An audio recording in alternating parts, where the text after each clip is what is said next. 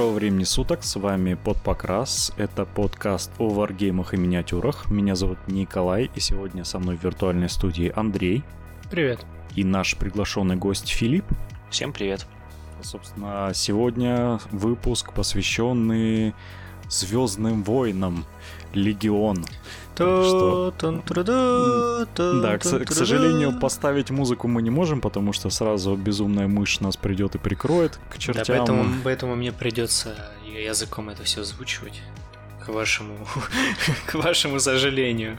Ты знаешь, Дисней настолько злой, что я боюсь даже просто, если мы будем воспроизводить э, своим ртом звуки, похожие на Звездные войны, нас забанят. Это, короче, Везде. я просто байчу подписчиков, чтобы они нам донатили, чтобы я не пел на подкасте. На выкуп тебя из тюрьмы, я понял. Э, собственно, для тех, кто вдруг не знает, по Звездным войнам уже довольно длительное время э, существует Wargame. И это не тот Wargame, где вы играете самолетиками, который называется X-Wing. Или Армада, потому что их два, по-моему. Э, Армада, да, выросла из X-Wing, это по сути X-Wing умноженный на 2, там типа большими кораблями происходит битва а именно настоящий варгейм с кучей солдатиков, э, а именно клонов, э, и не только клонов. Э, на столе, я так понимаю, что там используется ваховский стол, таких же, такого же размера. Правильно, Филипп? А, дело в том, что я не знаю, какой сейчас используется стол в Вахе, но вообще, э, мне кажется, в Легионе поменьше, потому что там э, скермиш это 3 на 3 фута, а стандарт это 3 на 6. По-моему, в Вахе был больше стол, насколько я помню. Ну, да, окей, чуть более узкий. Там, по-моему, 4 на, на 6 на Ваховске. Угу. Примерно. Ну, в общем, э, это полноценный варгейм на большом столе, где вы можете подвигать тех самых героев, которых вы видели в фильмах, но уже вживую. Или в книгах, ну, или в комиксах, или в компьютерных играх. Это мы сейчас, кстати, коснемся этого момента, потому что Звездные войны это не только фильмы, да, есть еще расширенная вселенная и которая больше знаю, не канон, да. Э, да, есть, которая есть канон, новый канон и вот это вот все. Мы сейчас будем заваливать нашего гостя этими вопросиками хитрыми. Вот. Ну, э, Филипп, давай сначала э, расскажи вообще, во что ты играл и давно ли ты увлекаешься э, таким хобби. Для начала, я думаю, что надо, надо обязательно покаяться и попросить прощения у всех тех 10 людей, которые играют в Армаду в России, за то, что мы сказали, что Армада — это просто X-Wing в два раза больше. На самом деле, нет. Армада — это сильно, сильно другая игра. Подожди, подожди, подожди, подожди. Их всего 10 человек на Россию? Да не, я шучу. На самом деле, Армада, конкретно вот Армада, она никогда не была супер популярна у нас. А, так вообще тогда нас... В, в, отли... в отличие от X-Wing, который вроде более Возможно, там даже никто их не слушает из нас. Да не, я думаю, кто-нибудь точно будет слышать. Э, у меня пара друзей из комьюнити тоже играют все еще. Вот. А насчет, э, отвечая на вопрос, э, собственно, пришел я в это в это прекрасное маргинальное хобби как раз-таки с X-Wing еще в первой редакции уже, честно говоря, не помню, сколько там это лет назад было, но прилично, то есть, возможно, это было там лет 6 назад, может быть, 7. Ну, то есть, достаточно давно. Случайно абсолютно познакомился с игрой, случайно решил попробовать, случайно начал играть. X-Wing это не варгейм, да, это такой, ну, окей, это варгейм, но он такой скермишевый, он довольно быстрый, там припейнт, то есть он довольно казуальный. Вот, с него как-то все это дело началось, и с тех пор я попробовал играть э, и в Армаду, пробовал играть в Warhammer Underworlds некоторое время, пробовал Warcry, а, но вот Легион конкретно стал, получается, моим первым. А, ну, Infinity я играю потихоньку. Начал, пытаюсь. Встаю с дивана, иногда играю. Вот, но Легион стал таким первым большим варгеймом. Сразу скажу, что в большой Warhammer, вот ни в ВАОС, ни в 40к, ни в ФБ я никогда не играл. Мне на самом деле нравится, что довольно часто к нам приходят люди, которые такие, я в Ваху не играл, я вот сразу стартанул с этого. И такой, блин, вот круто, Не играл, наверное. не играл, но осуждаю, да, называется. Ну, посмотри, с другой стороны, им еще только предстоит открыть прекрасный дивный мир Вархаммера. Это я им почти завидую, они придут э, с чистым Честно... взглядом и как бы опробуют уже Да, они поигравшие в нормальные игры просто придут и окунутся по самые не Не, ну, тема, тема Вархаммера ну, не могу сказать, что далека на самом деле, потому что, во-первых, э, я учусь красить, и как раз-таки много, много чего я тренировался, подопытные у меня были всякие как раз миньки из Вахи, из Аоса, из 40, ну, очевидно, их просто достать. Ну и ролики обучающие. Да, да, да, Дункан, там, да, два тонких слоя, вот это все, то есть крашу-то я на самом деле, наверное, год где-то даже меньше, то есть э, все армады X-Wing, которые я играл до этого, они были припейнт, э, вот, до этого я как раз заказывал, сейчас я вот начал красить сам, и сейчас сделаю первый раз свою армию в Легионе как раз-таки, э, и уже жалею, что это ввязался, потому что дроидов, дроидов очень много, но ничего, контрасты спасут мир. А Warhammer, на самом деле, не могу сказать, что именно тема сама далека, потому что книжки читал и играл в эту в Down of War очень много в свое время, плюс недавно по работе столкнулся тоже, вот там по работе. Да. Ну, я занимаюсь видеоиграми, и у нас э, была а. кола- коллаба, так сказать, с Games Workshop. То есть мы с ними делали совместный проект, поэтому тема не совсем далека. Подожди, ты не из Wargaming случайно? Да, именно оттуда. Да все понятно. Все, все понятно.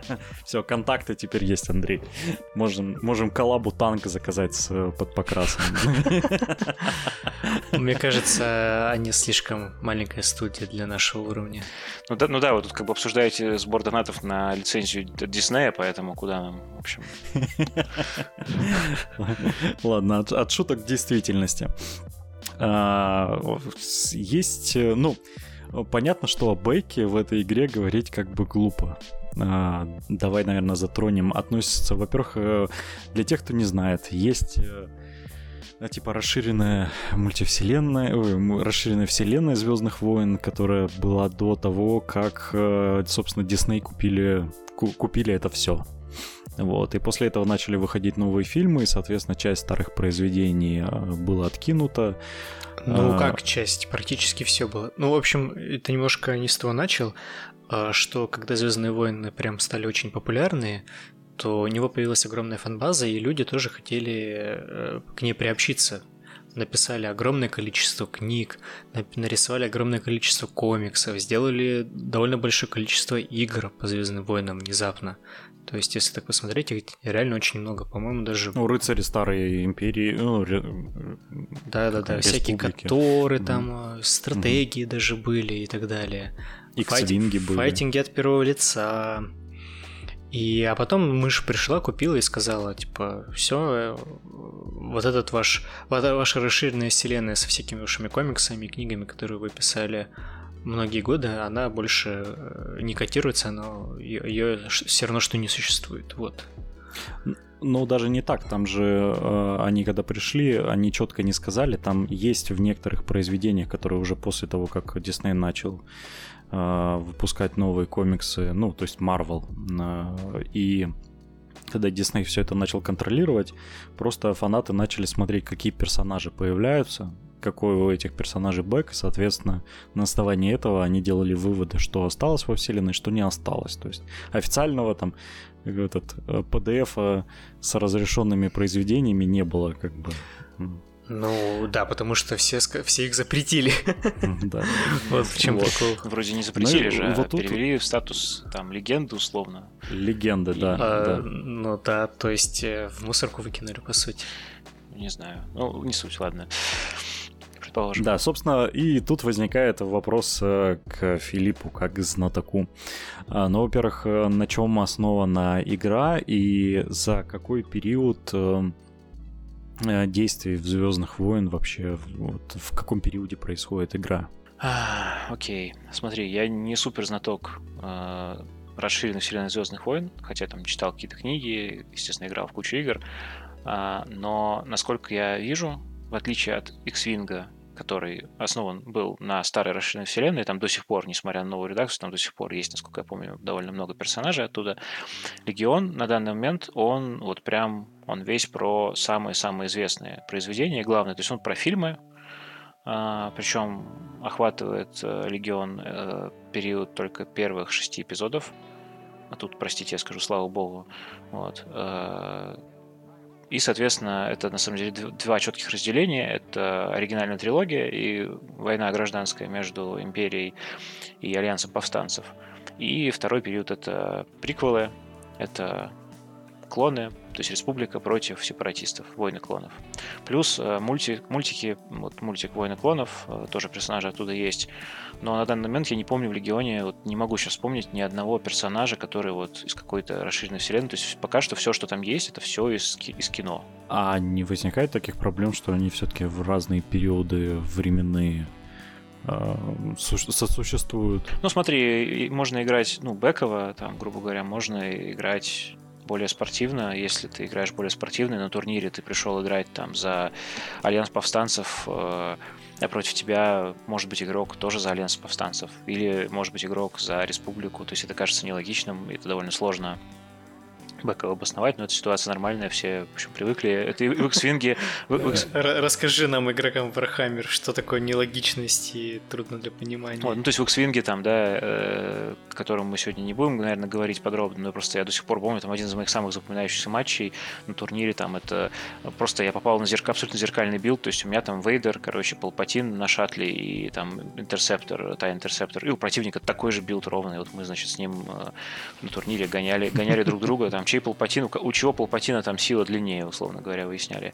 Такое, да, действительно бывает. Но с точки зрения, с точки зрения механик это нормально все абсолютно играется и прекрасно. С точки зрения бэковых игр, ну, я, если играю по фану, я стараюсь договариваться. Если человек берет империю, то хочет взять империю, я стараюсь брать повстанцев просто потому, что это более киношно и круто.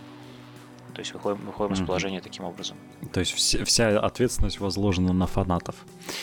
Вот ну, вот. просто, цель, просто цель, да, это игра, компетитив игра, в которую хочется там прийти на турнире выиграть, там одна, один, mm-hmm. один подход. Э, или там хочется пережить какие-то моменты, там, воссоздать какие-то моменты свои а, по вселенной Звездных войн, другой подход. Но мне кажется, так не только в этой игре, а везде, где я видел, примерно оно так и работает. Ну да. Целом, а да. В, в правилах разделяются, да, вот эти моменты?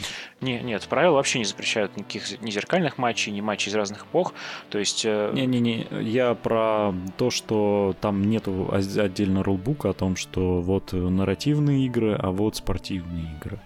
А, структура правил региона, насколько я помню, следующая. У них есть, э, ну, я не, я не говорю сейчас про Learn to Play, который там лежит в стартере условный, там такой самый простецкий. Есть просто Rules Reference, там основополагающий документ. И есть турнирные правила, которые касаются организации турниров, как там раунды правильно составлять, как считать очки, маржу и прочее. И все. Ну, то есть э, остальное там все... И нарративные, насколько я помню, у них какие-то были миссии, у них на официальном сайте лежат какие-то там э, особые. Плюс есть у них несколько наборов для нарративной игры. То есть, например, набор из террейна, там, где есть разбившаяся, э, разбившаяся спасательная капсула, R2 это 3 PO, и, значит, там можно нарративненько поиграть сценарий, как их там ищут в пустыне, вот это все, оно имеется, но оно как бы такое опциональное совсем. Ну, короче, какого-то жесткого разделения на прям спорт и фанплееров нету. Ну, это уже другой вопрос, вопрос э, состояния комьюнити. Мне кажется, игра сейчас, э, вот она ну, ну, в самом комьюнити, начале. комьюнити это другое, вот именно со стороны разработчика. Нет, со стороны разработчиков э, нет, это стандартная тема FFG, то есть они Organized Play поддерживают, у них есть призовые киты, у них есть правила турниров, и в целом, ну, они, они обновляют баланс регулярно достаточно, ну, то есть они поддерживают такой competitive play, вот, и, и все отдельных правил никаких нету. А, ладно, тогда вот пока мы далеко не ушли от этой темы, еще не углубились, скажем так, в, дег... в дебри механики сторон, а, скажи, если вот человек не фанат Звездных войн, почему ему стоит играть э, в эту настолку, в этот варгейм? Смотри, я уже признался, да, что я не играл в Warhammer. И, в принципе, в, большом, в такой в крупномасштабный варгейм, где именно там армия на армию, ну, условно, а, не играл. То есть у меня все, все, все что было, это скермиш, так или иначе. А, но мне кажется, что просто с точки зрения того, что я наблюдал и видел, а, Легион, скажем так, ну, он имеет хороший баланс между тот самый easy to learn, hard to master, то есть в него действительно не так сложно начать играть, это подтверждается многими примерами, то есть я активно сейчас э, стараюсь тоже вместе со своими там соратниками развивать коммуночку, и многим новичкам уже игру показывал, там многие уже купили стартер, начали красить, ну, видно, что люди, даже которые не имеют опыта в настолках, они быстро включаются, при этом э, не так, что они, знаешь, быстро включаются, а потом, э, как вот бывает в стартере Infinity, что в старом, там, миссия три мужика против трех мужиков, и кажется, все так просто и понятно, а потом ты начинаешь там кушать мегабайты PD РДФ там и слои, слои геймплея глубины. Здесь э, игра ну, достаточно быстро вся базовая механика, она осознается, но при этом потом, когда начинаешь уже играть на, конкретно на победу, там, на Victory Point, начинаешь смотреть, как разные юниты работают, то очень много там глубины. То есть, мне кажется, Легион это очень неплохой э, варгейм, чтобы начать вообще играть в варгеймы, в такие большомасш... крупномасштабные, это первое. А второе, тут э, особенность да, игры от FFG э, и особенность сеттинга все-таки. Можно не, люб, там, не любить особо Звездные войны, но это особенность сеттинга, что очень яркие и крутые герои. И вообще главные персонажи, на них очень много завязано, и они создают такие моменты, которые для любителей Звездных войн, они будут просто выглядеть киношно и круто, а для тех, кто не особо в теме, они просто будут ощущаться круто. Ну, то есть, грубо говоря, взять под управление Дарта Вейдера, там, и нарезать, нарезать там пару отрядов повстанцев э, играющий, это очень прикольное ощущение. В некоторых других играх это тоже есть, но в Легионе оно прям, мне кажется, сильно достаточно влияет.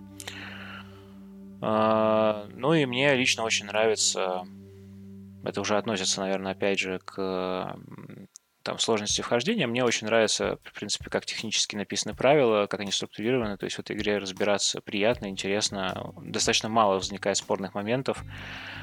Ну, а дальше уже идут какие-то нюансы механики. Там, типа контроль активации и прочее. Я думаю, что об этом об этом, наверное, уже потом можно. Да, на самом деле, даже уже можно. У тебя есть, Андрей, еще какие-то вопросы такие? Да, в целом нет. Дальше, дальше слово за гостем. Да, тогда уже будем переходить к механике но и к тому, как проходит игра.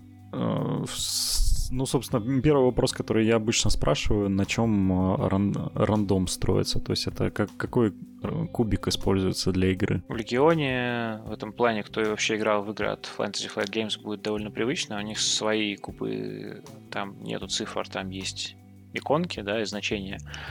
А, у них есть два вида кубов. Это шестигранники и восьмигранники. Шестигранники используются в атаке. А, восьмигранники используются в атаке, шестигранники используются для сейва. Плюс э, кубики различаются по цветам. Ну, цвета на самом деле, ну, просто для того, чтобы там идентифицировать быстро. На самом деле есть, грубо говоря, ну, возьмем кубы защиты, самый простой пример, да, то есть шестигранный куб защиты, на нем, а, если он, есть красный, есть белые, два вида. А, красные просто лучше. Почему они лучше? Потому что у них э, из, из шести значений три это сейф, а, и еще одно значение, четвертое, это так называемый search. А, это такое значение, которое некоторые юниты могут считать сейвом, некоторые не могут. Ну, то есть для кого-то это 4 сейва из 6, да. есть белый кубик защиты, он плохой, условный. У него, там, сколько я помню, один сейв, один search. Вот тебе и рандом. То есть если ты берешь юнита, у которого э, белые сейвы, и нет сюржей, ты понимаешь уже сразу, что если в тебя попадают, то у тебя один шанс из шести выжить, что не очень-то много. Вот тебе и рандом. На кубах атаки похожая ситуация, их просто три цвета, а не два. Есть белые, черные, красные, точно так же красные наиболее результативные, там наименьшее количество промахов, а на белых наибольшее количество промахов, черные это что-то среднее.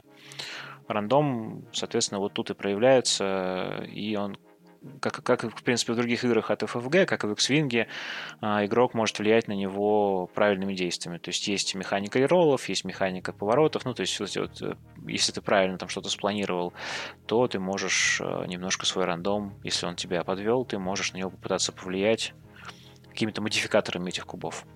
На этом э, и строится, в общем-то, основной.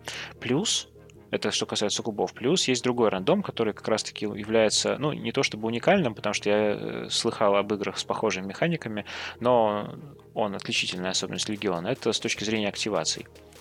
Поскольку в этой игре ход идет активация одного юнита, активация юнита противника, ну, то есть э, ходишь ты, хожу я, мы ходим по юнитам. А порядок активации в этой игре имеет огромное значение, потому что в каждом ходе есть командная фаза. Во время командной фазы командир текущий, который, ну, который там персонаж обычно этот какой-то именной, он может раздать определенное количество приказов а, юнитам. Обычно это немного юнитов, то есть это от одного до трех. А все остальные, ну а чтобы ты понимал, да, в, грубо говоря, в скермиш игре у тебя может быть 6-7 юнитов, например, легко. В угу. игре полноценный стандарт, который, который играется на большом столе, вот самый такой полноценный регион, там может быть 10, то есть это нормально, может быть даже 11. не помню, там еще 12, ну, короче, порядок понятен. И вот ты, грубо говоря, там одному-трем выдал приказы в типичной ситуации в какой-то, остальные это, и эти приказы выложены у тебя на столе, ты можешь, э, когда до тебя доходит очередь, э, хотеть, ты можешь выбрать один из юнитов, который у тебя лежит с приказом, стоит с приказом на столе, с выложенным. Или ты можешь вытянуть э, условный жетон э, рандомный э, из общей кучки, где у тебя лежат все остальные юниты, которые приказы не получили. И вот в этом начинается рандом порядка активации. То есть ты планируешь, например, видишь ситуацию, что у тебя вот начинается, сейчас начнется ход, у тебя Дарт Вейдер э, уже стоит в, кли, в клинче с Люком Скайуокером, они там на световых мечах махаются. Ты такой понимаешь, блин, я хочу Дарт Вейдером, очевидно, походить как можно раньше, потому что если я не успею, например, Люка ударить, он у меня успеет ударить, я помру, и, короче, Дарт Вейдер помрет, это будет грустно и печально. Ты на него выкладываешь приказ, стараешься на него выложить приказ в приоритете. Это здорово, замечательно, ты можешь им походить а, надежно, там, первым или вторым, если ты ну, проиграл инициативу. Это тоже определяется каждый ход. С другой стороны, вся твоя остальная армия, да, она в этом случае, если ты выложил только приказ Дарта Вейдера, то у тебя вся остальная армия — это рандомная активация. У тебя там может стоять штурмовики, могут там байки где-то, может АТСТ стоять. И вот эти юниты ты уже будешь активировать в случайном порядке, что вносит некий хаос и динамичность, непредсказуемость. В этом вот на самом деле... Ну, звучит отлично. В этом как раз-таки, на самом деле, вот эта механика, она очень важна. Мне кажется, она является основной, основополагающей для Легиона. Но что самое интересное, многие люди начинают играть э, в скермиш, или вообще в обучающие игры стартерные, где там юнита 3-4 да, на столе, и эта механика не чувствуется, потому что, ну, когда у тебя, грубо говоря, там 4-5 активаций, и ты из них 3 выложил, ну, какой там рандом? Ты же знаешь, что у тебя там осталось 2 активации случайных, то ты понимаешь прекрасно, что там, если а, э, это вот тип активации, он привязан к типу юнита, а не к э, конкретному юниту. То есть, если у тебя в армии 5 отрядов штурмовиков, например, а, герой и два отряда спецназа, ты можешь выложить приказ на героя, ты можешь выложить два приказа на спецназ, и у тебя в этой рандомной куче останется 5 жетонов пехоты обычной. И, естественно, в этом случае у тебя полный контроль, потому что когда ты тянешь этот самый рандомный приказ, для тебя он не рандомный. Ты же знаешь, что у тебя там лежит э, в любом случае пехота, и ты можешь любой отряд штурмовиков активировать. И это в полной игре а, таких ситуаций в полной игре меньше, потому что там больше юнитов, больше разнообразия. В скермише все-таки обычно рандомность это отсутствует. И в этом, кстати, вот такая особенность, что скермиш, на мой взгляд, и полный формат играются достаточно по-разному из-за этого. В скермише рандома, рандома сильно меньше получается. Надеюсь, смог объяснить, это довольно сложно без визуализации, но вот так вот оно происходит.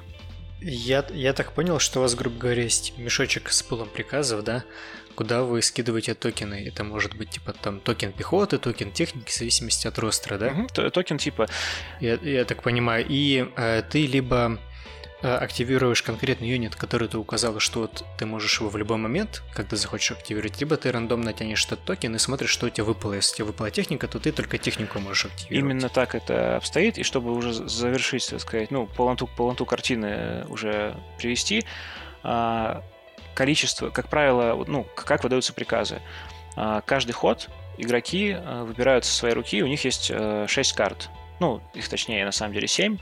Вот. Э, если что, в полном формате у нас 6 ходов, в скермише 5, да, то есть э, карты, все кроме одной, которая самая плохая и стандартная для всех, они одноразовые, то есть их разыгрываешь один раз за, один раз за игру, они сбрасываются. Как раз таки карта а, имеет два основных значения. Это ее инициатива, и количество, ну и, собственно, что она делает, кого она активирует и как. И вот тут начинается такая э, интересная история, что, например, ну, возьмем стандартные карты. Есть карта Амбуш, она имеет инициативу 1 и активирует один любой юнит.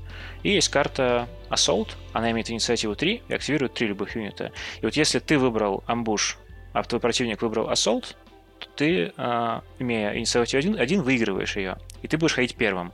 Но приказ ты кладешь только на один юнит при этом. Твой противник же, он проигрывает инициативу, потому что он выбрал более, так сказать, тяжелую карту, но он зато выкладывает три приказа. И вот тут начинается очень много майнгейма, там, как мне походить первым, стоит ли мне ходить первым, там, стоит ли мне выигрывать инициативу. А, и очень важно не только понять, кого ты активируешь, но и сможешь ли ты ходить первым или нет. Особенно это важно для героев, которые, ну, ценные, и ты всегда хочешь ими, грубо говоря, в конце какого-нибудь хода ворваться в сечу, нашинковать, а потом ты хочешь на следующий ход, как правило, первыми же их активировать, чтобы опять нашинковать, пока в тебя не постреляли. И вот тут начинаются эти игры вокруг карточек, а, и у тебя в любом случае в каждой, в каждой деке, в каждой игре у тебя вот по инициативе всегда две карточки первой инициативы, две второй и две третьей. То есть ты не можешь всю игру активировать первую инициативу. Вот в этом, на самом деле, такая большая особенность механики, которую, с которой все сразу сталкиваются, даже со стартового боя уже. Звучит интересно. Я что, что-то похожее я только слышал по описанию в... Господи, моя память, ты меня заразил. Wild West Exodus. Там похожая механика была а, с тем, так что... меня ж не как... было. А. Я же, я же по-моему, как раз только приезжал, нет? А. Нет, нет, нет, ты что, ты, по-моему, был. Ну, в общем, не суть, там тоже была механика с вытягиванием карт, там с инициативой, вот это вот все. Вот это, пожалуй, единственное, где я слышал более-менее похоже на данную механику, но вот именно что количество активируемых юнитов там нету. Подожди, еще было что-то похожее про Вторую мировую Wargame. Bolt Action? Bolt Action, да. Но там, по-моему, что-то по-другому, там более классический. Ну, не суть. Нет, там тоже вы рандомно приказы сбрасываете мешочек, но там это скорее э, типа порядок активации между игроками. Ну, да. Но что-то похожее все равно. А, вот ты упомянул, что, Филипп, что э, здесь скирмиш и большая игра, игра играются совсем по-разному, то есть масштабируемость правил, э, она прям чувствуется. Вот я так понимаю, что ты тоже уже поиграл в оба в масштабах, как ты, ну, что ты скажешь о игре? Она хорошо себя чувствует на малом и большом э, масштабе? Или все-таки чувствуется, что там малый это просто э, умышленное, типа режим обучения для новичков? Э, а, или наоборот, что большое это лишнее, а вот в скирмише оно играется круче?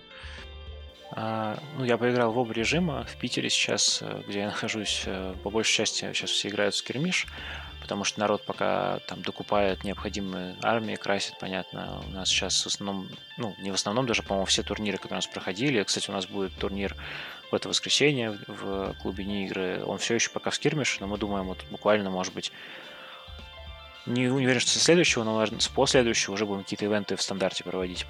А, смотри, ситуация следующая. Механика, механики игры все работают э, нормально, одинаково, консистентно. В скермише стол 3 на 3 в стандарте 3 на 6. Соответственно, в скермише, естественно, есть, э, ну, не то что перекосы, а особенности баланса. То есть, если у тебя там есть какие-то форс-юзеры, которые в основном в ближнем бою работают, или если у тебя есть э, какие-нибудь отряды, которые стреляют недалеко, но больно, естественно, в скермише им будет комфортнее, просто потому что у них будет чаще, им, им, будет получаться чаще доходить до противника на свою эффективную дистанцию. То есть есть нюансы по балансу. А, но самое, мне кажется, главное, прям фундаментальное отличие скирмиша от стандарта, это а, влияние, а, так сказать, это называют иногда нулевой ход, влияние расстановки, вообще влияние того, что ммм происходит до игры. Сейчас попробую объяснить. В Легионе и в Скирмише, и в Стандарте есть а, на игру есть три условия. Три вида, точнее, таких вот условий. Первое это условие победы, то есть как определяется, ну, просто игрок, который выиграл, а как начисляются очки победные за игру. Второе это диплой, он бывает разный совершенно. Третье – это дополнительные условия. Будь то погода, или там какая-нибудь хорошая погода, плохая погода. Это влия... может влиять на очень много чего. Там на самом деле... Или, например, условия, которые позволяют перед боем укрепления дополнительные разместить на карте. То есть есть очень разные такие кондишены дополнительные. И в чем фундаментальное отличие скермиша и э, стандарта? В скермише вот вы приходите с оппонентом, вы определяете у кого меньше стоит армия по очкам. Если стоит одинаково, то бросайте кубик. Тот игрок, который выиграл, или тот игрок, у которого армия стоит меньше, он э, становится, ну, говорит, я хочу быть синим игроком или красным. Э, и дальше происходит следующее. Вы берете деку вот с этими карточками, которые содержат эти условия все в трех категориях. Для скермиша она всегда одинаковая, она у всех одинаковая, одна и та же. В каждой категории четыре карты. То есть четыре варианта, как, какая будет, какие условия победы, четыре варианта диплоя на этом столе 3 на 3 и четыре варианта дополнительных условий.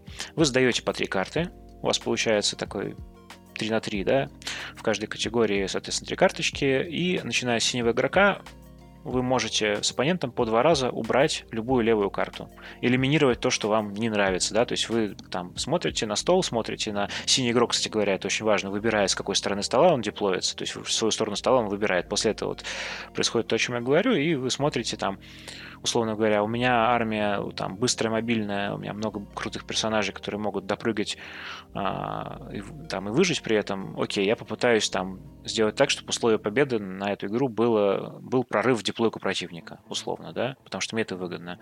Или там, ой, у меня армия заточена под ближний бой максимально, я вот попытаюсь сделать так, чтобы у нас на игру остался туман, чтобы в первый ход по мне не постреляли издалека, потому что туман ограничивает дальность стрельбы, там, условно, на первый ход.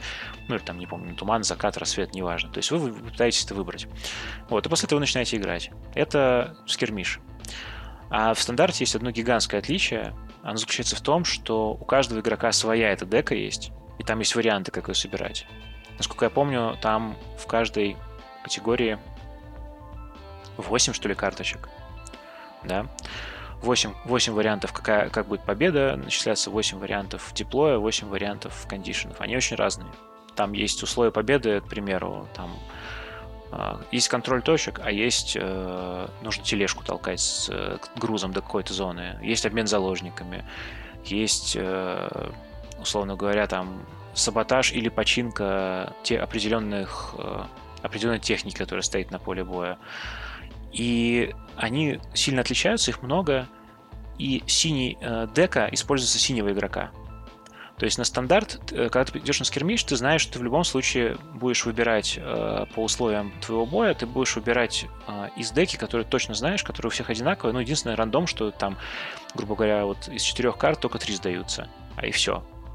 А идя на игру э, э, стандартную, ты понимаешь, что если ты проигрываешь вот это вот право синего игрока, то ты не просто не выбираешь сто- сторону стола, но ты еще и будешь выбирать э, из миссии оппонента, который он, скорее всего, естественно, если он думает, что он делает, он собрал под свой ростер.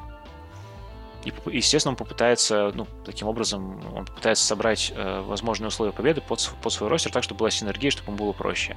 И в этом плане в стандарте вот это право быть синим игроком, то есть выбирать э, из твоей деки, когда выбираются все эти условия, оно сильно-сильно важнее. И это, мне кажется, целый слой меты. Я успел поиграть в стандарт несколько игр буквально, и не сильно успел там э, что-то там покрафтить в плане там каких-то крутых комбинаций но я сразу понял, что это имеет гораздо большее значение, поэтому в этом плане скермиш просто не только быстрее, но и меньше, и казуальнее, он просто избавляет тебя от необходимости припа... Он как-то честнее, что ли? Ну, не, не то, что честнее, но понимаешь, ты же, если ты хочешь, чтобы твою деку выб... Э, чтобы твоя дека была на игру использована, ты будешь пытаться и армию собрать на меньшее количество очков, ведь вы, выигрывает э, э тот, кто соберет на меньшее количество очков. Если у тебя всего доступно 800, э, ты собрал там на 799, твой противник, может быть, э, собрал на 760 специально потому, что ему очень сильно хочется быть синим игроком. Да, окей, он будет синим игроком, но он пожертвовал там кучей полезных очков, которые мог бы потратить на юниты. И опять же, я слышал от, ну и сам, в принципе, догадываюсь об этом, и слышал от некоторых людей, которые играли тоже стандарт, что а, забить на это и просто собираться в 800, как бы, ну, и пытаться просто сделать ростер, который может в любых условиях что-то сделать, это тоже нормальная тактика. Принципе, почему бы и нет. Короче, вот э, теперь потому, всю эту сложную мысль хочу просто закруглить, что основное, на мой взгляд, отличие скермиша от стандарта это даже не размер стола, это не скорость игры, которая в скермише выше, а это вот этот подготовка к игре, которая имеет огр- огромное значение, и там свой еще, своя мета-игра еще целая есть, которая в скермише не работает. Слушай, ну, звучит очень круто, мне прям нравится. То есть, по, по сути, в большом масштабе, э, ну, условно, атакер и дефендер, типа синий и красный игрок в других играх, это атакер, дефендер или там первый, второй, по-разному все называют. В общем, получается, что если ты проиграл эту кубовку, ты должен будешь выбирать миссии себе на игру из, из чужой деки. Это офигенски звучит, это прям очень круто. То есть, э, ну, такая механика вообще впервые.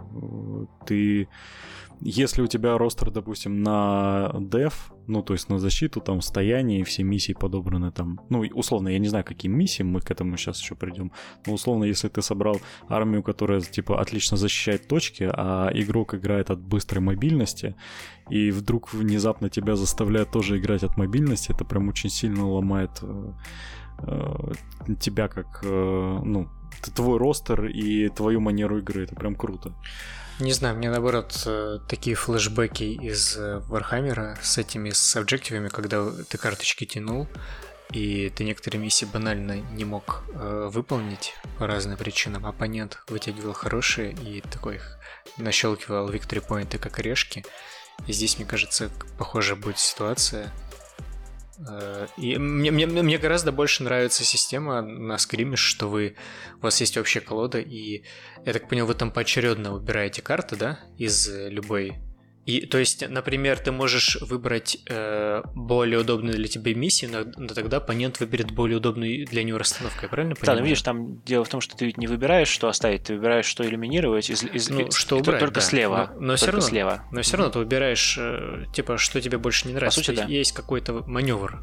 То есть здесь есть какой-то маневр, у тебя есть выбор, а в большой игре, ну просто кто кубовку выиграл, тот и молодец. Кто не проиграл, тот пососал.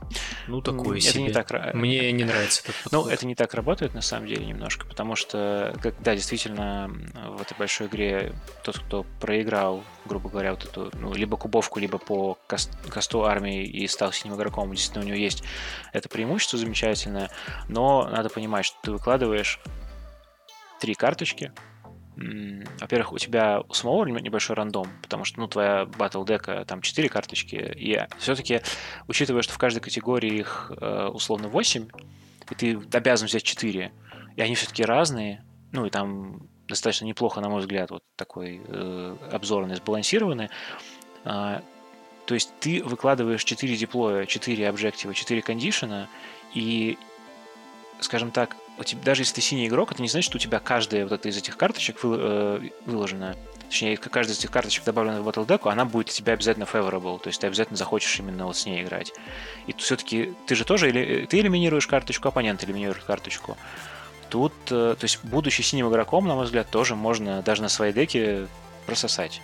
Потому что, ну, это, это может случиться просто из-за того, что нет такого, что я выбрал, э, грубо говоря, собрал армию на защиту, и у меня, значит, все диплойки, все объективы, все кондишены в деке, они будут только на защиту, и мой противник будет такой с этим не знать, что делать. Нет, так не получится. То есть у тебя там тоже будут варианты, которые для тебя не предпочтительные, а для твоего противника, наоборот, могут показаться они ок и он может э, их выбрать. А поскольку у тебя только право элиминирует две карточки, а на столе у тебя лежит их 9, ну, понимаешь, что ты в, как- в какой-то одной категории ты, может, и сделаешь себе то, что ты хочешь, а в другой категории, может быть, и не сделаешь. Поэтому там не настолько все это определено.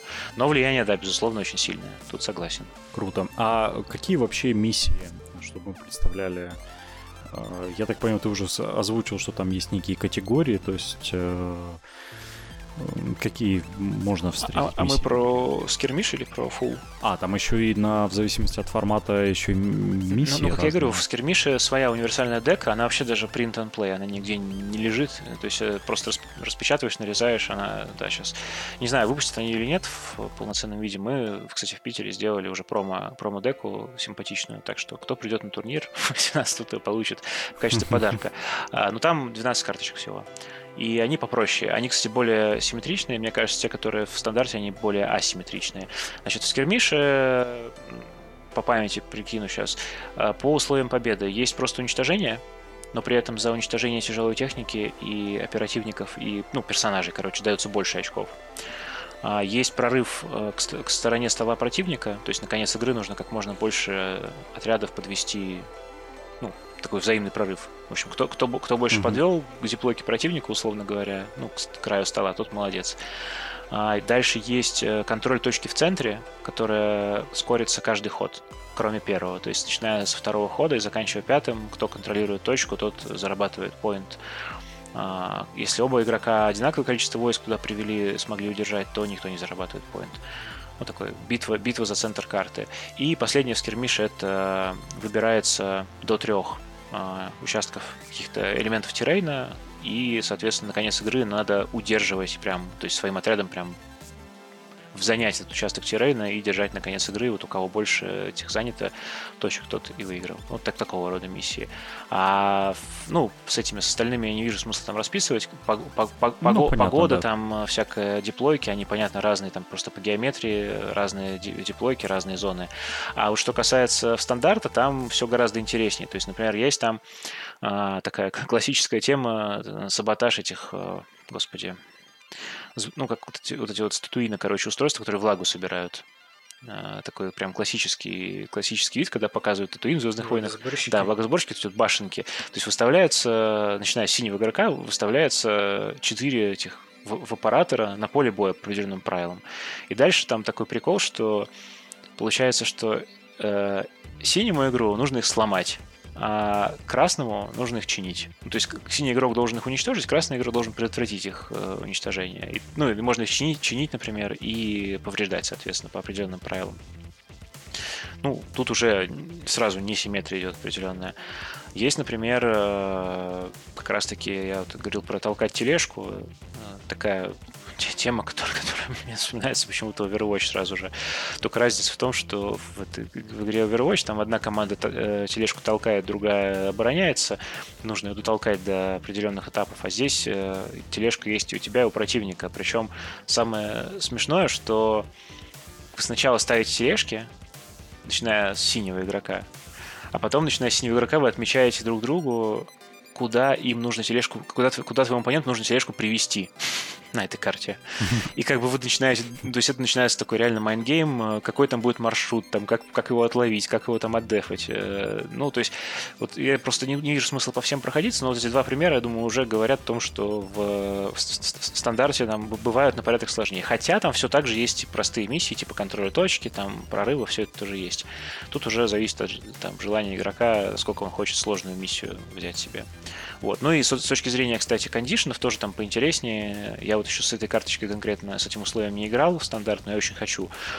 А, вообще, в принципе, дополнительный кондишн а, ставится 6 а, ящиков определенных со снаряжением на карту, и можно пехоту их лутать. И там выбираются всякие апгрейды прямо в бою. То есть можно залутать себе там какую-нибудь Э, дополнительные бенефиты на защиту или на атаку, это довольно весело.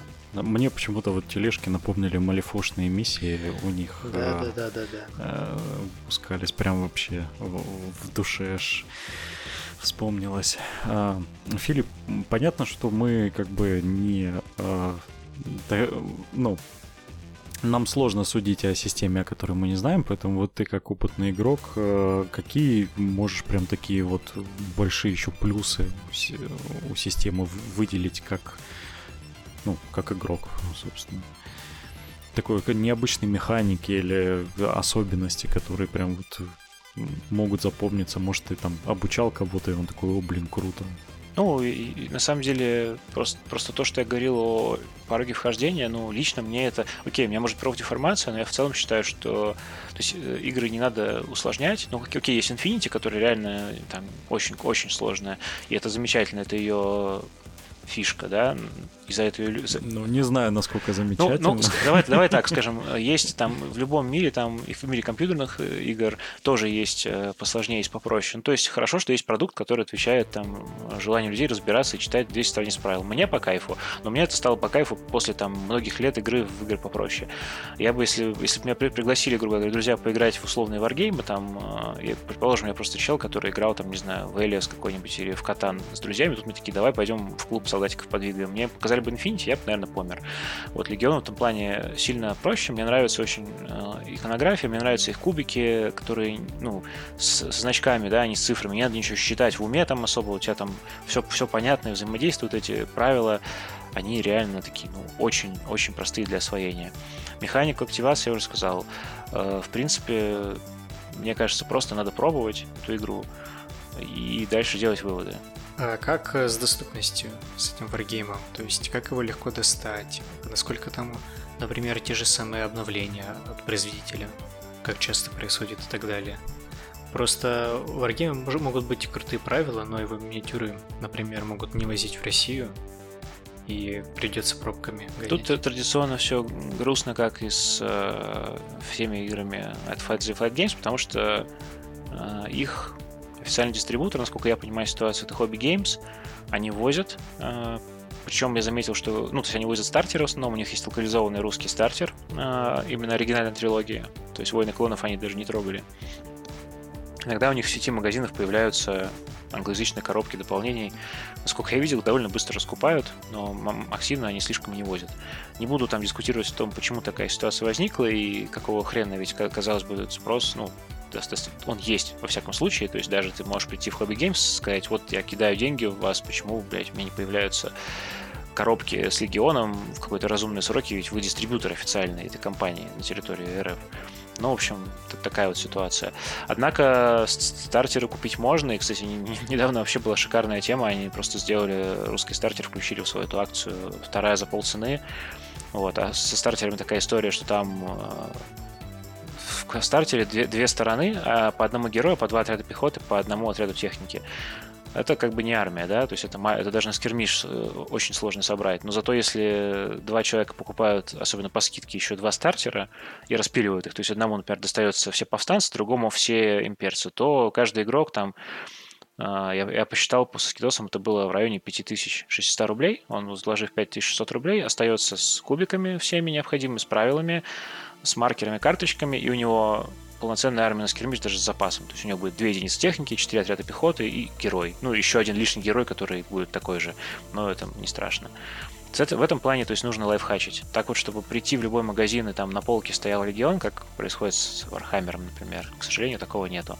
Большинство людей, которые я знаю, заказывают э, в онлайн-магазинах. Я ничего не рекламирую, как бы, естественно, но есть мини маркет, я думаю, все его знают, э, кто интересуется варгеймами. Там игры FFG представлены хорошо и широко, оттуда все приходит быстро. Типа не вижу про... Не, ну, у меня, возможно, деформация, что я играл в X-Wing, X-Wing также примерно приходилось покупать, да. У меня никаких проблем заказать из Америки нету. Цены, цены на, на этом плане норм. А тут э, движуха местная с точки зрения дистрибуции, ну, она пока вот завязана на хобби геймс, которые не очень чешутся.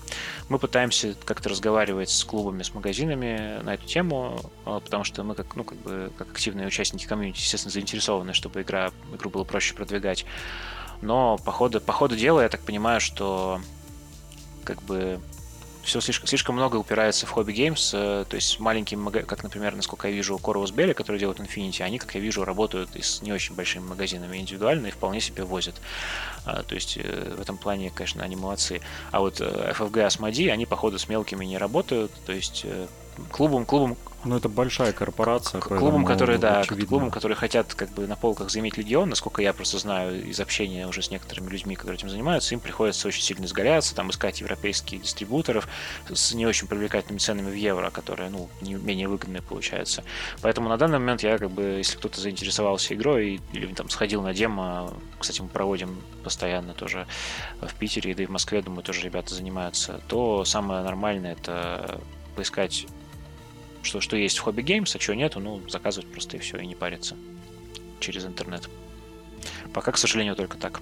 А перевод русского стартера, он насколько адекватный вообще? Ты не встречался с правилами? Конечно, встречался. Ну, многие, многие купили себе. Слушай, ну, мне не нравится, честно, честно, тут я очень предвзят, потому что, во-первых, ну, я работаю постоянно, английский язык это вообще абсолютно нормальная история. Во-вторых, в этом хобби просто английский знать полезно. В-третьих, как бы я по образованию лингвист. Поэтому э, перевод, мне кажется, он функционально более-менее ок, но проблема в поддержке. Как бы они перевели у тебе стартер, да, перевели Learn to Play, э, они, по-моему, даже перевели апдейт правил. Будут ли они апдейтить правила вместе с FFG? А правила у них это living document. То есть они вносят правки, в том числе и через, через mm-hmm. правила. Они фиксят какие-то моменты.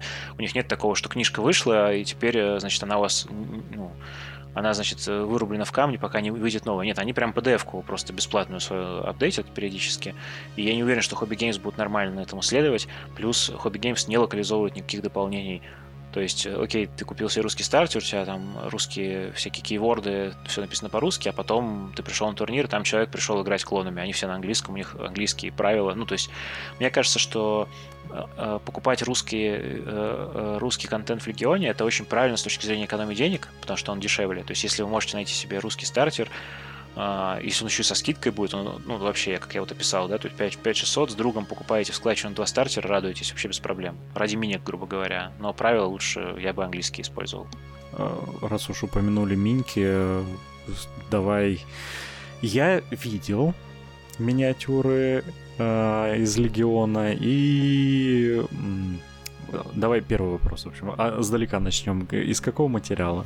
Там все сложно. У них, по сути, практически, ну, а, оно имеет некоторые исключения из правил, но в целом у них такое разделение, что оригинальная трилогия, там большая часть контента вышла, это, они, по-моему, называют это PVC, ПВХ, кор- да, короче, короче, я не знаю, почему-то многие... Резина короче, такая см- Смола, короче, там многие называют. Не знаю, там сколько технически правильно, но, в общем, это... Но это, это именно резина больше. В общем, да. тот материал, который э, только суперклеем, который зачищать нужно больше, это миньки, ну, они функционально ок. У меня, честно говоря, армии вот я начал красить э, уже, которые в хардпластике, вышли нормальные на литниках. Это как раз клон... А, стоп, клоны тоже частично из PVC, а вот дроиды, я сейчас собираю армию конфедерации, вообще ни одной PVC-шной минки нету, все в хардпластике, там все зашибись, но мне, во всяком случае, как не очень такому профессиональному э, сборщику-покрасчику, мне очень удобно, потому что это то, что я привык там на ГВшных минках видеть, все удобно, все красиво, быстро, и, и как бы все зашибись. А вот эти вот PVC-шные минки, ну, народ вполне себе тоже собирает и красит, но кто опытный, я слышал много, что жалуются, что да, они типа хуже, чем хардпластик. Вот если бы все в хардпластике выпускали, было бы хорошо. С другой, с другой стороны, PVC-шные минки у них рассортированы по частям, там они минимальное количество деталей имеют, и с точки зрения казуальной быстро их собрать, ну, все же, наверное, по-разному к хобби подходят. Это, конечно, проще. Mm-hmm. То есть я, конечно, люблю дроидов, но, типа, знаешь, это а, у них даже голова из двух частей собирается. Их маль... То есть, ну, я, я, я как бы собрал за прошлые две недели, то есть э, я не так давно женился, и как бы медовый месяц за ковид накрылся. То есть мой медовый месяц это была сборка, сборка пяти отделений пехоты дроидов, там типа двух отделений мотоциклов, двух отделений команды, и, честно, я в рот просто бомбил это. Ну, несмотря на... Я надеюсь, дальнейшая судьба тебя с жены будет гораздо более милая и спокойнее. Да, несмотря на то, что хардпластик качественно, удобно, но много деталей. Поэтому тут двойственность, но я, признаю, как человек, который немножко успел поковырять и ГВшные миньки, и даже одну миньку из Infinity покрасил, одну из Malifaux там в качестве тренировки. Э, если говорить про PVC, да, он в Легионе хуже, чем миньки ГВ Мин и других производителей. А хардпластик, ну, по-моему, зашибись. Просто в хардпластике, по сути, только целиком одна армия сейчас, насколько я понимаю. Вот. Ну и техника у них тоже, по-моему, вне зависимости от фракции, насколько я помню, техника у них тоже из хардпластика сделана. Хотя тут я не уверен, могу уже путаться. Ну, хотя бы техника, потому что машинки из ПВХ, ну, это усраться, по-моему. Наверное, наверное. Ну да, вырезать там все это. Э, у ПВХ есть только один плюс, их можно ронять э, и не бояться ни за что вообще. Понятия не имею, честно. Честно, меня красили на заказ штурмовиков, повстанцев. То есть я на тот момент, когда я начинал играть в Легион, я еще не, сильно горел желанием садиться по крас армии, поэтому я не знаю, с какими трудностями, на самом деле, художники сталкивались. Я не знаю, насколько мои минки прокляты, и сколько там через зуб было проклятий. Может быть, и немного, а может и много. Я думаю, достаточно, мне кажется. Я работал с ПВХ, я знаю, что это а, ад. Э, ад. Ну и правда надеюсь, что там, если производство хорошее, то еще может быть более-менее. А, окей, а, давай тогда к следующему вопросу, к которому я подводил через материал. Ты, наверное, ну, а, а, там используется Heroic Scale. А, это, собственно, тот дизайн миниатюр, когда, во-первых, 28 миллиметров, правильно? Ты меня поправляй, Филипп, если Слушай, что. Э, мне кажется, что он не, он не 28, мне кажется, он больше. Я недавно как раз этот вопрос, когда себе пытался трей сделать магнитный э, под пехоту, я их мерил, mm-hmm. мне кажется, там больше. Там, там какой еще масштаб? 32 бывает? Может быть, он 32? 32, Короче, да. он, короче, он больше. Это чуть-чуть больше. Да но при этом там герой скилл, то есть они такие как бы сверху приплюснутые, условно, они такие более широкие, а, но там нету тонких каких-то элементов, ну, понятно, если это не дроиды различные. Mm-hmm. Скажем так, они выглядят, ну, не как в фильме. А, вот ты как как к этому относишься? Не с... То есть, э, по похожи ли персонажи на персонажей с точки зрения модели коллекционирования? Слушай, я не, да, ну, типа, вопрос довольно сложный. То есть я не знаю, сколько они приплюснуты. Но смотри, это, конечно же, чистая субъективщина. То есть толпа штурмовиков, как бы для меня там, выглядит как нормальная толпа штурмовиков. А ТСТ, ну, про технику вообще молчу. Техника, кстати, очень крутая. Если говорить про персонажей, то некая вот эта вот ну, опять же, я, ты понимаешь, да, я в теме там именно миник технической не супер mm-hmm. подкован, но, как я понимаю, вот Heroic Scale в том числе предполагает, что там некая пропорция, они немножко такие гипертрофированные у всего, да, то есть там большие руки, большие головы чуть-чуть. Вот-вот-вот. Такие, я все, такие, все, на, такие немножко веду. накачанные все ребята. Ну, наверное, это есть э, в некоторых персонажах. И, кстати, мне не совсем нравятся некоторые э, лица персонажей, как они просто скульпты сделаны. То есть, ну, там на мой взгляд, там же принцесса Лея какая-нибудь, ну это очень странно, там очень странная минка. А, но с другой стороны, там те, которые поновее, то, что я видел, выглядит зашибись. То есть э, там Джин Эрса вроде норм. Принцесса Амидала э, за республику можно ее взять, Падме. Она тоже клевая. Ну, она, кстати, из хардпластика сделана. Короче, оно, на мой взгляд, короче говоря, нет у них сейчас э, единого уровня качества. Некоторые минки, в основном те, которые делались пораньше, они, на мой взгляд, похуже. Те, которые делались попозже, они просто получше. По-моему, чуваки просто учатся. И, кстати, возможно, я не уверен, конечно, но, возможно, это вообще чуть ли не первый опыт у данной компании. Именно производство вот таких миник. У них же я не уверен, что у них были вообще такие игры, где вот, ну, полноценный модельный ряд был такой под сборку раз. Ну, и там ну, всякие настолки, по-моему, в основном. Да, по... Ну, у них настолки, ролевки. Короче, как человек, который сейчас коллекционирует Легион там капитально, могу сказать, что у них явно есть прогресс. Вот, вопрос, будут ли они, например, пересдавать потом когда-нибудь старые наборы в хардпластике и в более крутой детализации, не знаю. Ну, посмотрим. Ну, наверняка у них был опыт э, с настольными играми, потому что во многих настольных играх есть, э, ну, миниатюры, условные токены. Да, из ПВХ э, Дешманского. Да, из ПВХ Дешманского, но, тем не менее, им же не ж дизайнили э, модели, поэтому, скорее всего, у них был опыт. Ну вот у меня, собственно, и была претензия к тому, ну, ты э, уже сказал, что это просто со временем это все исправляется, и последние э, релизы, они действительно лучше. Вот в начале, я помню, когда только появилось, я смотрел на некоторые миниатюры, и они выглядели, ну, скажем так, не очень симпатичными. Если там к клонам различным у меня вопросов никаких не было, они, блин, ну, типа, выглядят все одинаково, и там сложно не узнать, что это за миниатюра, то вот именно к персонажам с открытыми лицами были вопросы. Ну, давай так, когда я искал, там, когда я заказывал покрас имперских там, и повстанческих э, миник, искал референсы для художницы, э, сидел на Пинтересе, то есть я понимал, что там, походу, вот эти некоторые минки, особенно старые, реально выглядят круто, только если художник прям бог. То есть, ну, видно, что он просто вытянул, грубо говоря, покрасом миньку, да. То есть, mm-hmm. наверное, действительно есть такой момент. Э, тут соглашусь скорее. Но в последних релизах уже лучше, да? И вот так понимаю, что ты сейчас собираешь армию дроидов, и там все, все прекрасно. Да, но опять же, bias, да, то есть э, я еще за персонажа не дошел, а батл дроидов, ну, типа, макание в контраст, в принципе, оно не имеет особых, условно, особых проблем, потому что Roger, Roger, Roger, короче, это самое, Родина еще нарожает и вперед. То есть это мой подход к, простите, я не готов сидеть по вечеру над каждым B1 battle дроидом, который, знаешь, это как бы юмор, юмор э, игра, игры за дроидов. Есть э, повстанцы, они неплохо стреляют, но плохо сейвят. Есть имперцы, они плохо стреляют, условно, но хорошо сейвят. А есть дроиды, они делают все плохо просто. Их зато много надо. Ну, то есть, я не уверен. Но э, персонажи... Короче, ты типичный игрок занижен. Я, я еще пока имею кризис такой этот, идентификации, еще не, вот сделаю первую свою армию целиком, тогда, тогда пойму. Но походу, да, все-таки персонажи я там загрунтовал, пока Гривуса собрал, Кат Бейна, этот охотник за головами, а, и графа Дуку, который, кстати, к сожалению, из ПВХ. Хотя вот, да, единственная минка, которая из ПВХ, по-моему, была. Не понимаю, зачем, учитывая, что Кат Бейн уже в хардпластике. Э, выглядит явно лучше, чем э, принцесса Лея. Так, мы знаем, что дроиды выглядят лучше, чем принцесса Лея. А, слушай, мы самое главное-то не спросили, а сколько всего фракций в игре? Четыре. Сейчас четыре получается. Империя и Альянс повстанцев из оригинальной трилогии и Республика против Конфедерации из э, приквелов. А, подожди, а дроиды? Ну, Конфедерация независимых ну, систем. Дроиды, да. Какая она? Сепаратисты, Сепаратисты да. Коля. Ну, да. Да и я открою секрет, есть Звездные войны не мое.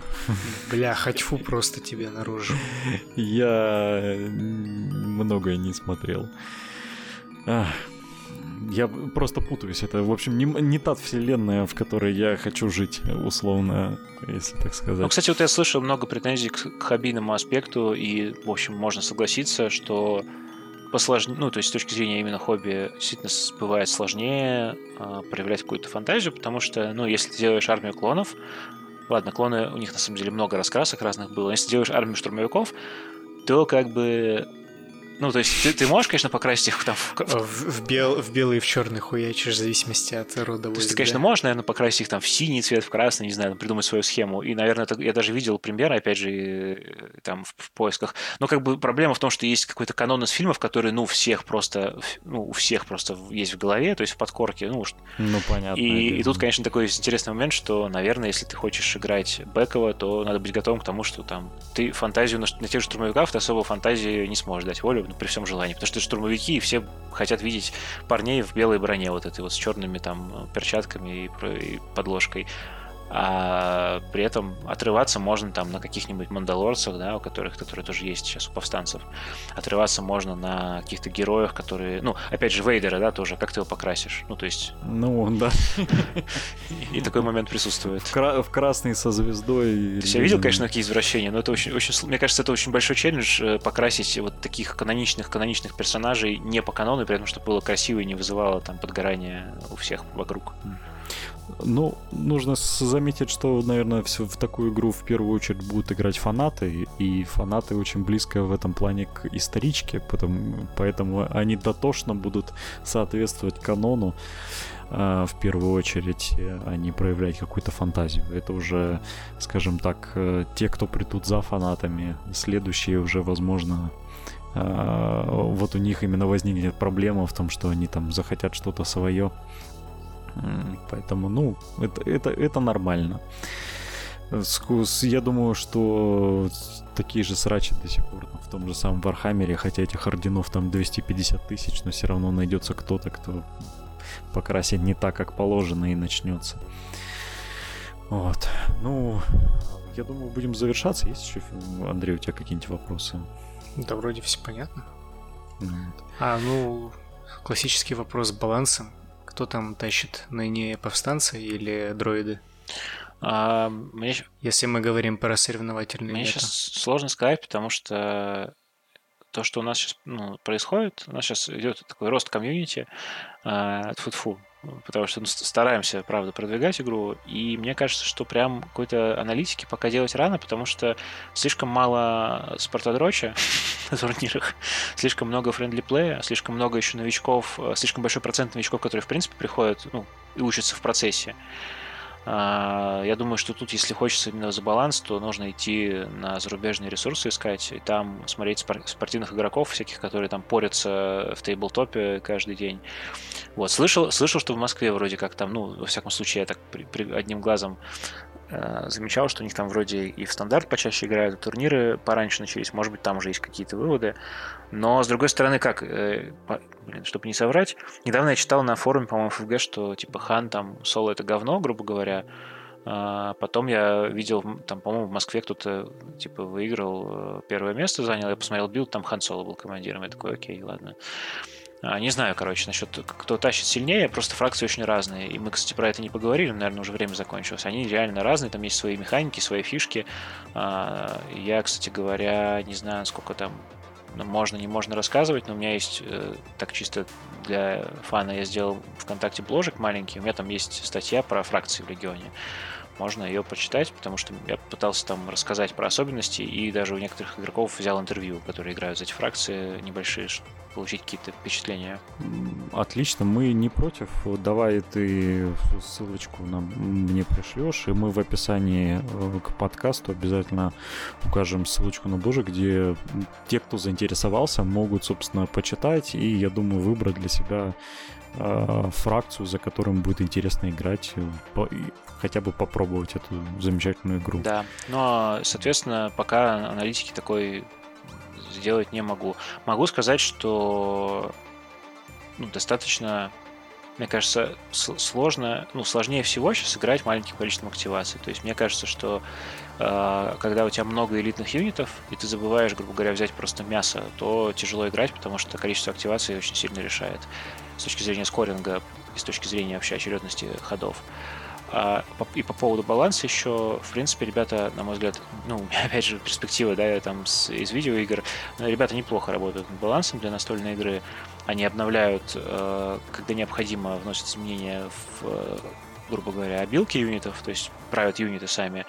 А, основной инструмент же у них баланс это стоимости в очках, то есть они там вроде подправляют. И вот буквально сегодня, пока я стоял в пробке, торопился, чтобы начать с вами общаться, увидел новости в московской группе по Легиону, что вот там было интервью с разработчиком, а, он сказал, приоткрыл завесу тайны очередным обновлением, которое они готовят по балансу, они их не очень часто выпускают, э, мне кажется, раз в квартал где-то, может быть, раз в полгода, ну, то есть так не ежедневные накатывают. И, и я увидел, что он там рассказал, что они собираются сделать, и типа это вот у меня были какие-то претензии внутри себя к балансу игры, и там 95% закрылось. То есть я такой, окей, если они все это собираются сделать, я счастлив, потому что меня это немножко раздражало, но походу они все это хотят починить, ну замечательно. Мне кажется, что я, короче, оптимистично настроен, но с осторожностью, потому что, ну, никогда не знаешь, что, там кому в голову ударит потом. Пока все вроде хорошо работают ребята над этим. Ну, самое главное, что они не забрасывают свой продукт, и судя по последнему генкону, который прошел онлайн, они просто огромное какое-то количество новых релизов готовят, и я, честно говоря, как я уже сказал, я не особо фанат вселенной, но я не помню, чтобы столько юнитов было в, в показано в фильме. Вот, возможно, конечно, в расширенной э, вселенной там и были какие-то упоминания. Вот, но я реально столько не ожидал, что будет. Слушай, это классика. То есть ты приходишь там с кем-то играть, кто Звездные войны смотрел только давно и один раз, и там такой выставляешь там условно охотника за главием Боска, там такая ящерица огромная, и тебя человек спрашивает, так, а что это, за, что это за херня у тебя стоит на столе? Это такой, это, это такой, а такой, это такой, это из кино, он такой, в смысле из кино? Я говорю, ну ты понимаешь, там вот была такая сцена, где Боба Фетт договорился с Дартом Вейдером, и там три секунды показали, короче, ящерицу эту, она стояла там на заднем плане, причем она была обрезана там наполовину в кадре. Вот это он. И про него как бы есть целая история. Вот это, полноценный юнит, у него свои командные карточки. Добро пожаловать, как бы. То есть расширенная вселенная такое внутри обычной вселенной присутствует все-таки. Они вот дергают очень много второстепенных персонажей и делают их полноценными участниками игры. Ну надо же как-то доить корову. Да, все так. Я думаю, все именно так. Андрей, мы с тобой самое важное не сказали. Mm-hmm. Потому что у нас нету Богдана. Давай уже в конце я э, упомяну наших э, патронов, э, людей, а, которые да. поддерживают наши выпуски. Э, спасибо огромное нашим э, донам ВКонтакте. Это Александр Мещеряков, Евгений э, Самарев, Самарев, Никита Нефедов, э, Евгений Сафронов, Юрий Хмелевский, Хмелевской, Максим Якунин, Никита Савин, Евгений Москвин, Петр Чернопятов, Алексей Богачев, Роберт Вильямс, Юра... Царство ему небесное. Да, Юра Андрющенко, Алексей Рыбаков, Артем Адамов, Сергей Строрский, э, Монсеньор, э, Эден Юнайтед и Гений Бурятов. Спасибо огромное за то, что поддерживаете нас. Э, просто спасибо большое, что нас поддерживаете. Ну и спасибо огромное Филиппу за то, что пришел и рассказал про такую замечательную игру. Э, я знаю, что в Краснодаре у нас есть комьюнити игроков э, в Легион. Оно, правда, только зарождающееся, но надеюсь, что Надеюсь, что они до сих пор живы, играют, и комьюнити растет потому что как-то удивительно в Легион заходят э, люди, которые обходят все остальные варгеймы стороной, и я чисто случайно узнал, что, оказывается, у нас прям играют люди. Вот. Надеюсь, что комьюнити будет расти, и в Питере, раз у вас только зарождается, скоро вы начнете собирать российские чемпионаты, и, может быть, даже когда-нибудь приедем, посмотрим как на какой-нибудь большой турнир, а, как Дар- Дарт Вейдер отрывает всем лицо. Когда Дарт Вейдер отрывает другому Дарту Вейдеру лицо. Да. Причем один покрашен хорошо, другой покрашен в говно-розовый цвет. В Battle Ready перед турниром. В теории даже такое возможно, да. А вы жалуетесь, что расширенной вселенной нет. Вот, пожалуйста. Альтернативная мультивселенная, где розовый Дарт Да. Окей. Спасибо, что позвали. Хотя, да. Спасибо, что пришел. Ну все, пока. Пока-пока.